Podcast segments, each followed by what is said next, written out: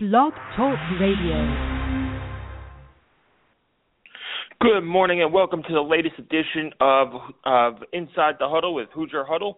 I'm your host Sammy Jacobs. Joining us is our other host TJ Inman. Uh, today we are finishing up talking about uh, our uniform uh, opinions, uh, who has the best, who has the worst in the country. Uh, we're also going to step into our top five series and look at the opposing quarterbacks of IU and who are the best ones they played. We put out uh, TJ put out a piece uh, this week, and uh, we we should have a good time discussing that. Anyway, uh, we're ready to talk some football, and uh, we're just waiting for for TJ to come aboard. Um, so some some major announce or minor announcements, nothing uh, too important, uh, but some major announcements via uh, media day. Uh, Jason Spriggs, uh, Darius Rayner, and Nathan or Nate Sudfeld uh, will be IU's player representatives from for media day. Nate Sudfeld was there last year, and the two other ones are are there for the first time. So uh, the season is slowly drawing closer, and uh, it, it's getting very exciting. And once media day uh, comes, it's July 30th. IU um, IU's day is July 30th. They changed the format of media day a little bit, uh, so we will be up there. Uh, either me, or just me, or, or Nick and I will be up there, and uh, we uh, we will have full coverage. IU is set to te- take the podium uh, at 1 p.m. I believe that's Central Time since it is in Chicago uh, at 1 p.m. on July 30th, and then players uh, meet players and other coaches meet with the media uh, a little later that afternoon uh, at uh, from 2:45 uh, to 3:15 at the podium, and there's a roundtable from 3:15 to 4:15. So we will have a jam-packed July 30th for you. Uh, TJ, welcome to the show. How are you today? And uh, glad you could jump on with us. I'm doing very well, Sammy. It's uh, good to be back on. Always, always look forward to the podcast, and I hope our listeners feel the same. Yeah, you know eh, the the podcast is a great way to start uh, gauging how many weeks are left. I believe uh, we have eight podcasts left until the season starts. Although that may change if our format changes for games, uh, but there are now you know eight weeks uh, on Saturday. There'll be eight Saturdays until uh, kickoff. I want to mention um, that I think is pretty interesting about um, Darius Rayner being named as one of the media day representatives. Um, you know, it's not a guarantee, but it's certainly another very strong indication that Darius Rayner is going to be starting on that defensive line uh, at one of the tackle positions, um, or I guess the tackle position uh, for the Hoosiers. I, I, I know that Kevin Wilson um, has spoken has spoken glowingly about the work that he has done this off season and during spring ball, uh, and I think we all just kind of, well, at least I did, I kind of overlooked it and thought that he would be a, you know, a definitely contributing piece, but I, I guess I didn't um, didn't really think about how high his standing actually was on the eyes of the coaching staff, and I think it's safe to say that he's going to be uh, starting on the defensive line based on the comments plus uh, the honor that Kevin Wilson has given him by taking him to Chicago with him. Yeah, it's definitely a, a big honor for all three of these guys. Um, you know, Nate Sudfeld being a quarterback, he went as a junior last year. Usually, it's all seniors who go. Um, so mm-hmm. it was a big honor for Sudfeld, and this is the second time he's get to he gets to go. Uh, they have a lot of fun up there. Uh, Media Day, it's uh, it's the first day of the season basically. Um, it's it's kicks off uh, the 2015 season. Uh, that new questions. It's it's uh, it's almost like opening day, but without the games. If opening day got rained out for baseball, this would be it. Uh, but it, it's uh, hopefully it's nice and warm, and and people get to watch our coverage or uh, read our coverage and and get into the season because after media day it, it flies by. Mhm. Yeah, and Kevin Wilson, uh, he he's usually pretty forthcoming um, and honest about about how he feels about things during media day, uh, especially during the Q and A. Um, he's one of the better coaches in the Big Ten at giving you, you know, pretty insightful answers. He's not going to give away any state secrets or anything like that, but uh, I think you will be able to at least learn a few things just by, um, you know, kind of the answers that he gives to to what he's asked and and uh, the things that he chooses to talk about when he's given the open open media sessions. So um, I'm, yeah, I'm curious to see to see where he's at. Yeah, well, definitely be interesting, especially what happened in the off season. Um, yes. But. You know, if if you go in there, or if you're a fan wanting to to know about that stuff, I'm gonna go out on a limb. Well, it's not really a limb, but I, I you know, I, I'll say that he's probably not going to say much. Uh, Antonio Allen is still an open legal matter and I think he wants to, you know, Wilson wants to focus on the upcoming season. So we'll try to get a bunch of questions ready for our fans uh, that don't have to deal with all the off off the field stuff. Um, those I'm sure will be asked by some people, uh, but we will ask about on the field things. Uh, maybe who who's going to fill in for uh, when since Allen has left. Uh, how special teams can be improved. They ranked in the bottom 10 last mm-hmm. year on special teams overall. Uh, you know, cornerback depth is going to be an issue. Uh, even you know a few quarterback questions. It's been a question for three years now, but quarterback. You know, Nate Sudfeld's a starter, and uh, he's kind of leaning towards redshirting Diamont. But you know, wh- where does it go from there? Who uh, who takes up that backup role, and uh, what happens if God forbid Nate Sudfeld gets hurt? Um, so anyway, TJ, I want to uh, get back, finish up our uniform uh, talk. I believe we had the Big 12 and our our worst uniforms left, and then we'll wrap that up and uh, head to your top five series of opposing quarterbacks. Yeah, yeah, I, I did want to um, I at time uh, talk about the SEC. Uh, you're absolutely right about LSU. I did want to mention uh, the Georgia Bulldogs, or as I call them, the Georgia Damn Bulldogs. Uh, if you watch Squidbillies, you know what I'm talking about. Um, I, I think that they've got a, a really, really classic look. Uh, the gray pants, red uniform, uh, with that just pretty iconic G helmet, uh, and I, I think they've got a really nice shade of red. Um, and then I, a look that I think has really been updated recently um, and upgraded would be Arkansas. I think they have a really clean look, just red and white. Uh, I really like the Razorback logo. Um, so I'm going to go Arkansas there. Big 12, uh, this is a tough one. There are a lot of uh, a lot of really interesting looks in the Big 12. Uh, I went. I was I was really hard pressed to choose between West Virginia and Oklahoma State.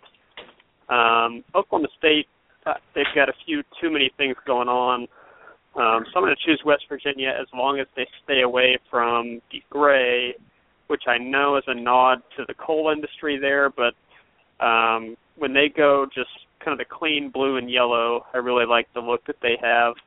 Uh, so those are those are my my picks in the Big 12 would be uh, the Halloween look of Oklahoma State, and then the, the just clean blue and yellow of West Virginia.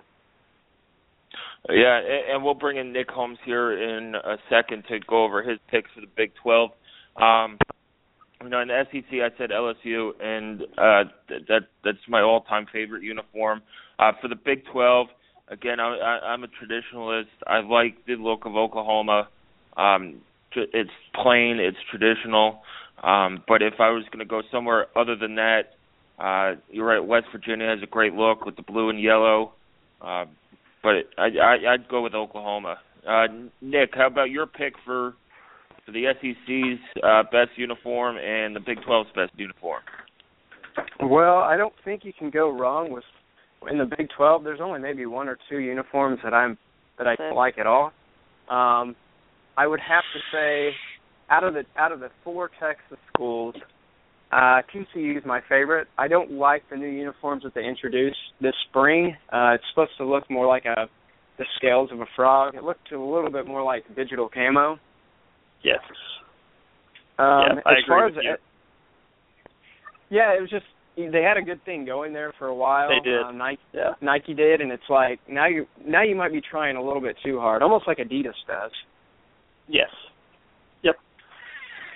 And then when I've uh, SEC, the same bit. You have a lot of really good options, and I would have to say Ole Miss would be my favorite, just because you have that that navy blue, the red. You can throw in some gray, and it doesn't feel forced like other schools.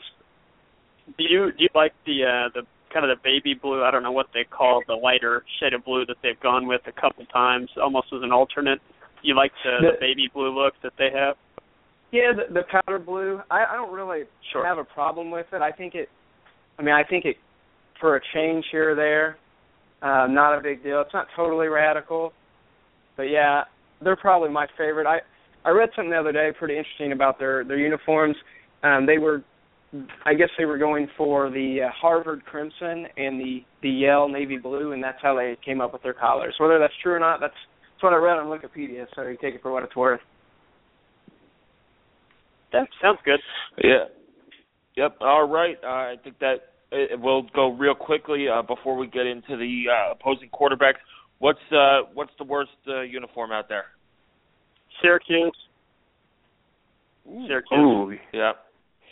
They're bad. They are really bad. They they have just a. I mean, they've got this great orange color that they have decided to mostly turn into like a metallic look um, almost like a dark metallic, or the other option is that they just take all the color out of their uniforms and be gray, which I don't understand that trend of a lot of schools recently. If gray's not a school color, why are you wearing it?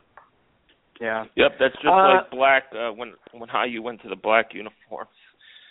Well, yeah, my my pick would also be a school that that went to the black that it's completely unnecessary, and their rival wears black a lot It was when North Carolina uh, started using it as a primary color in their uniforms.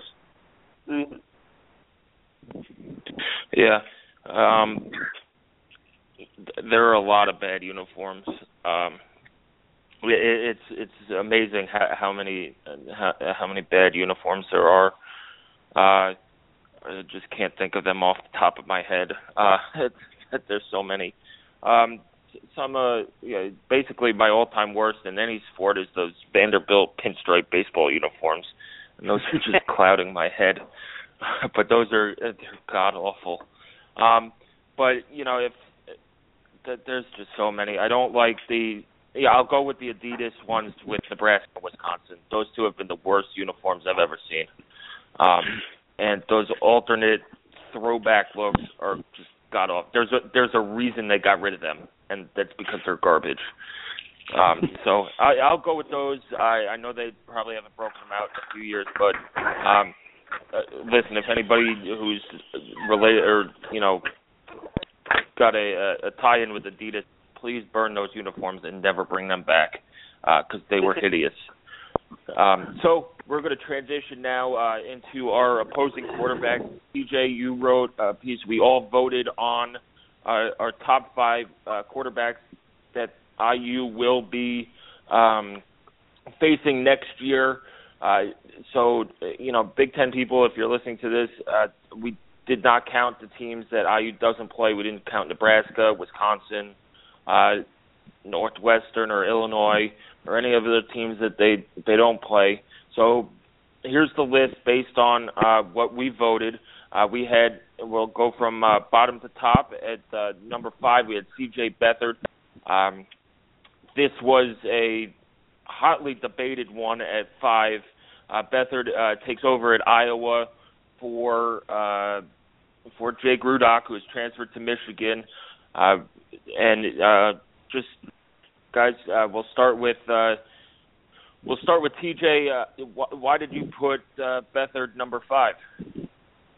Well, uh, I actually I did not have um, Beathard at five on my personal list. He was the number six for me, and I think we all had him. Uh, he was kind of the the generally seen as kind of a fifth or sixth um, amongst us, which is why he ended up where he did. Uh, I his numbers did not look great last season, but um, I think there is some potential with him. Uh, he throws the ball a little bit more down the field than Rudock did. Takes a little bit more of a chance with the ball. Uh, does a better job going through his progressions as opposed to just dumping down, which is what Rudock consistently did. Um, definitely not as much of a game manager when it's looked at in the pejorative term. Um, I I think that one of the things that I had a hard time with, um, the top four were very easy for for me to decide on. Number five, uh, it felt like we were just picking a fifth because we decided to do a top five, and I, I don't think there really is a, a high quality proven number five option. Um, we went with Beathard, but it could very easily have been a number of guys um, that uh, you know we ended up just putting them under that as kind of a best of the rest without ranking them because really the bottom uh, I guess eight quarterbacks that I IU's going to play uh, were also similar in terms of either inexperience or just the lack of production. I mean, there's there are a ton of question marks with these bottom eight guys. Uh, I, I just I think that Beathard probably has the most talent out of those on that list. Yeah, uh, I mean, um, I, I was debating Rudock there uh, as well. Um, you know, Rudock is the guy. He's not going to win you a game. Uh, he's not going to lose you a game. Uh, he's somebody who will, you know, complete you know 18 of 22 passes and throw for like 210 yards. Uh, the thumbs down, and that's that's why Iowa went with Beathard was because they they got kind of tired. They needed to stretch the field vertically a little bit more uh, since their running game uh, is is uh, non-existent almost uh, now, which is hard to believe because uh, when you think of Iowa football, you think of the great running backs and big offensive lines. Uh, so, uh, listen, it's a it was a toss-up for me. Uh, if you put either one at five, uh, I'm fine with that. Um, it just depends on on your what you like as a style of play. Beathard could stretch the field a little bit more. Um, it's a little bit more risky, uh, but I, Beathard at number five is, is pretty good. Yeah, yeah, and I I think you know the curious thing about Iowa, we'll we'll get into them much more extensively, but um, just when I was doing research on Iowa for a team preview and on this conversation, uh, the general consensus amongst the Iowa fans that I, I found on the internet, which take that for what you will, but it, it's a Black Heart Gold Pants is a, a, a good blog. They've got a pretty good fan community. Um, the, the general consensus was that Beathard was the guy that could help them win games, not just avoid losing them. Um, and yeah, when their running game sense. was struggling the way that it was, they went with the the fans were wanting to go with Beathard. Um, you know whether or not you think that that offense under Greg Davis and Kirk Ferentz is anything remotely friendly to any offensive players, you know that that might might limit the ceiling of, of him as a QB. But that's what I went with. Uh, number four, Nick, if you want to talk about number four, which I think a lot of people were probably surprised about, uh, Christian Hackenberg. Yeah, I mean Hackenberg obviously has everything you're looking for in the the pro style quarterback. Has great size, good presence in the pocket. Um, the biggest question mark for him has just been his offensive line and them giving him enough time to survey the field. Um, you know, he should be higher based on potential alone, but until he actually does it in a game consistently, it's it's really a hard time to justify him any higher on this list, especially when you consider the guys we have above him. Now, there's a guy above him that you can just say is a system quarterback, but he has performed um, quite well, quite consistently. So yeah, that's that's why I think I felt comfortable putting Hackenberg at four. I mean, he might be the best pro of the four that are remaining on our list, but right now, college quarterback, he doesn't deserve to be any higher than the three that we got above him. Yeah, yeah, we all had Yeah. Hackenberg at uh, at number four. Surprisingly, it was a unanimous choice.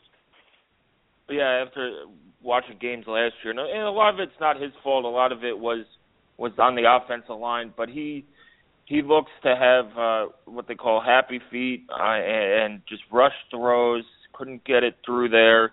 It's, it was just a very frustrating uh uh season for him. So uh, yeah, uh, comfortable putting four. I know uh, he might have been higher on on some people's list, but I I had him pretty far down just because I saw him play last year. I've watched most of his games from last year uh again and you know his potential is there. Uh, but sometimes potential is is what it is. It's just potential. It doesn't uh, doesn't manifest itself. Uh, so we're going to move into uh, number three. Um, I, I believe that my computer's freezing up, but uh, I think it was um, we have Connor Cook Brandon or Brandon Dowdy. It's Doughty, Brandon yep. Doughty at number three, uh, which is which is uh, is pretty good. He's an awesome quarterback for Western Kentucky. He led their uh, offense uh, to record-setting uh, performances last year. Uh, so Brandon Doughty at three. Uh, we don't know really that much about him. His games aren't always on TV, uh, but he puts up the numbers. He's shown he could beat uh, big teams in big games. Uh, so that's that's why I had him at, at number three. that is uh it's very fair for those that have not seen Western Kentucky play. You are, if you're not a U fan, it might not be considered a treat, but it's going to be a, a really really fun game uh, when the Hilltoppers come to Bloomington. Uh, I think September 19th, I think, but week three. Um, yeah, Doughty, they were just under 5,000 yards through the air. He had 49 touchdowns to only 10 interceptions. Uh, what stands out, you know, he had the third best passer rating behind only um, I think it was Marcus Mariota, and I'm not sure who was second on that list, but um, just, I mean, really, really tremendous numbers. And, and like Nick said, he could be considered system quarterback, but I don't, I don't really, that doesn't matter to me so much when you have those kind of numbers. I mean, that's not just a gimmick. That is talent, and you know, uh, it's going to be very, very difficult for IU to slow down that offense to anything, um, anything less than you know 350, 400 yards passing would be considered a, a tremendous job by the IU defense. So he's going to be a big time challenge uh, for the Hoosiers. Number two uh, for us was was Connor Cook, um, Michigan State quarterback. That uh, you know the stats are not as gaudy as uh, what you had with Doughty, but you know Michigan State does not attempt to run as fast of a pace. They don't attempt to air it out as much. Um, but Connor Cook has has really developed into a really good quarterback, um, and I, I think his development has pushed Michigan State from a very good team to a you know a Big Ten title contender and a, and a perennial you know big time bowl bowl game team. Um, you know, Cook threw for over 3,000 yards, had 24 touchdowns, eight picks. I think what stood out to me uh, when I was when I was doing the research on him, 8.4 yards per attempt, which is really really high. Um, just for reference point, uh, Christian Hackenberg only had 5.1 yards per attempt. So you're looking at over three yards difference there, and that that might not sound like a lot, but that is a that's a really big gap when you're talking about yards per attempt over the course of an entire season. Um, you know, Connor Yeah. Cook Uh, does not make a ton of mistakes. He's he's a really really talented player. He's going to be a tough tough opponent uh, for the Hoosiers. Yeah, uh, I, I I think Connor Cook is overrated a little bit in the sense of uh, his footwork is god awful at times. Um, and if he's improved on that, he could he could be a really good pro quarterback. Um, but last year, uh, there are times where he's on fire, and then there are times where he's terrible. Um, and a lot of that has to go with his footwork. If his feet are not set, he tends to hop a little bit and if he hops, there's no power on his throw, and it tends either to get knocked down or intercepted, or just not be as accurate as um, as it could be. Uh, so that that's why I was hesitant. I know a lot of people have Connor Cook as number one uh, guy, uh, even above all three Ohio State quarterbacks. Um, but that's why I, I put Connor Cook down on my list. I just fundamentally, I think he has so much he needs to clean up. Uh, his receivers last year were amazing. Uh, they made unbelievable catches against IU. Uh, they made unbelievable catches all season long. Uh, he's going to have new receivers this year, uh, so we'll see how he transitions to that. It's not an easy thing. Um, so at number two, I think the talent's there. If he cleans up his footwork, I, he could vault the, to the end of the season as as the best quarterback IU ha, will play um, this season. Yeah, number one on our list, and uh, Nick, you can talk about this three-headed monster, um, the Ohio State Buckeyes quarterbacks, which we didn't choose one because uh, you know guessing who it's going to be is speculation, and it didn't really have an impact. Any of the three, I think we all felt pretty good about having them very high, either one or two, uh, on our individual lists, and they came out number one on our official Hoosier Huddle IU opponent list. So, Nick, if you want to talk about um, maybe those three individually, but the just the Ohio State offense as a whole that makes these guys so special. Well, I mean, I don't want to take anything away from them because they're obviously all talented. Um, you throw me back there, and I, I think I might be able to put up at least 200 yards through the air. But nonetheless, um, it doesn't matter who they stick back there, whether it be Braxton Miller. Obviously, he's a little different animal than the other two, and Cardale Jones, um, definitely the most pro potential of the three. What's is his nickname? Is it 12 gauge? Yes. Yes. Yeah, he's big boy. Um, I mean, he's got the most powerful arm. He he obviously showed it in the team's two two or three biggest games of the season. Um, I mean, there's really not anything bad you can say about those three. I just Urban Meyer's got a really difficult time deciding, you know, who's going to be my quarterback. But at the end of the day, does it really matter? No, I I don't. I I think that it might. Um, well, I think that if one of them has separated themselves, then they are probably the favorite for the Heisman Trophy. Um, and if if none of them have separated themselves, then we know that all three are pretty good, and the weapons around them are so good, combined with the schedule not really being all that difficult. So I I think that if there is one of them that stands out above the rest, they'll be an easy choice. And if if the three of them stay pretty close together, then I, I think the Buckeyes will be fine. And, and we'll talk about their team in general. But there's there's very little to worry about uh, if you're an I mean, Ohio State fan. If I had to choose, Yeah. I mean, I would take Brax. I would Braxton would probably be my least uh favorite out of the three, just because I feel like the other two do a little bit better job of getting the players the ball in positions to make plays. I agree.